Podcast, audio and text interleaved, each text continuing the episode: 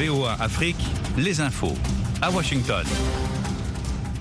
Bonjour à tous, il est quinze heures à Bamako, Ouagadougou, et en temps universel, seize heures à Kinshasa et Niamey, dix heures ici à Washington. Claire Morin-Gibourg avec vous en direct. Bienvenue dans notre bulletin d'information.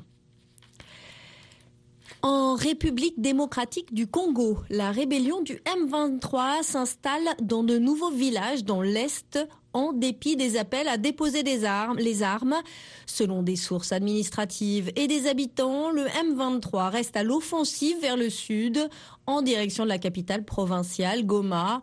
Mais il a aussi progressé vers l'ouest du territoire de Rutshuru, dont il contrôle le quart sud-est, frontalier de l'Ouganda et du Rwanda.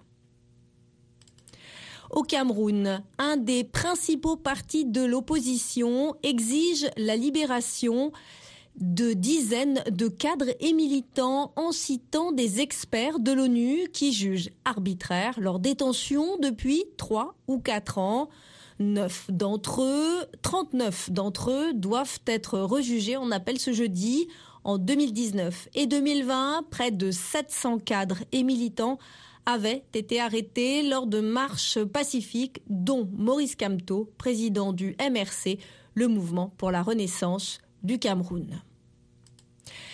Le Niger a reçu hier deux hélicoptères de combat Gazelle et des pièces détachées offertes par la France en appui à son armée face aux groupes djihadistes. Le ministère nigérien de la Défense, Al-Kassoum Indatou, a salué cette nouvelle aide, preuve, selon lui, du soutien inconditionnel de la France dans la lutte contre le terrorisme. Le ministre s'est également félicité de la collaboration entre les armées nigériennes et françaises qui a permis aux paysans de la région de Tillabéri dans l'ouest, près de la frontière du Mali, de cultiver leurs champs en toute tranquillité cette année.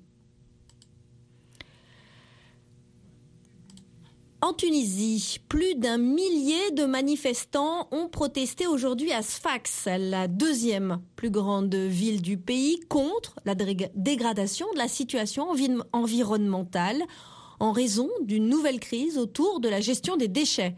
Les manifestants, dont des fonctionnaires du secteur de la santé vêtus de blouses blanches, ont également réclamé le départ du préfet de la région Fakfakh, Fakfakh, après des propos minimisant l'impact d'un incendie dans une décharge près du port maritime.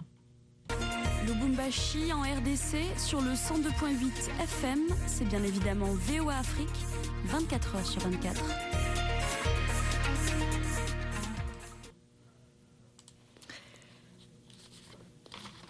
Excusez-moi, j'ai un petit souci technique. Euh, les... Euh, ministre, les pays en développement, excusez-moi, les pays en développement ont présenté un front uni ce jeudi pour exiger un financement pour compenser les ravages que leur cause déjà le changement climatique. Les négociations butent toujours sur ce sujet brûlant à la veille de la fin prévue de la C O P vingt-sept. Les États-Unis et l'Union européenne sont très réticents, mais l'U E a joué l'ouverture hier en annonçant plus d'un milliard d'euros de financement pour l'adaptation en Afrique, dont soixante millions pour les pertes et dommages. Les ministres de l'Intérieur du G sept réunis en Allemagne veulent renforcer leur coopération face aux effets massifs sur la sécurité intérieure de la guerre en Ukraine, comme le risque des cyberattaques ou d'atteinte aux infrastructures stratégiques. La chute sur le territoire polonais d'un missile qui a fait deux morts mardi illustre les vastes retombées de ce conflit. L'OTAN et Washington accréditent plutôt la thèse d'un missile de défense ukrainien, tout en soulignant que la Russie est, au bout du compte, responsable de ce drame.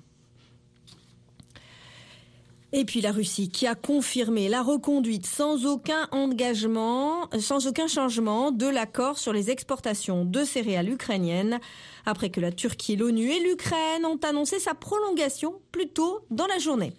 C'est la fin de ce bulletin d'information. Merci de votre fidélité. Pour plus d'informations, retrouvez-nous vingt-quatre heures sur vingt-quatre sur notre site internet v o a afrique point com.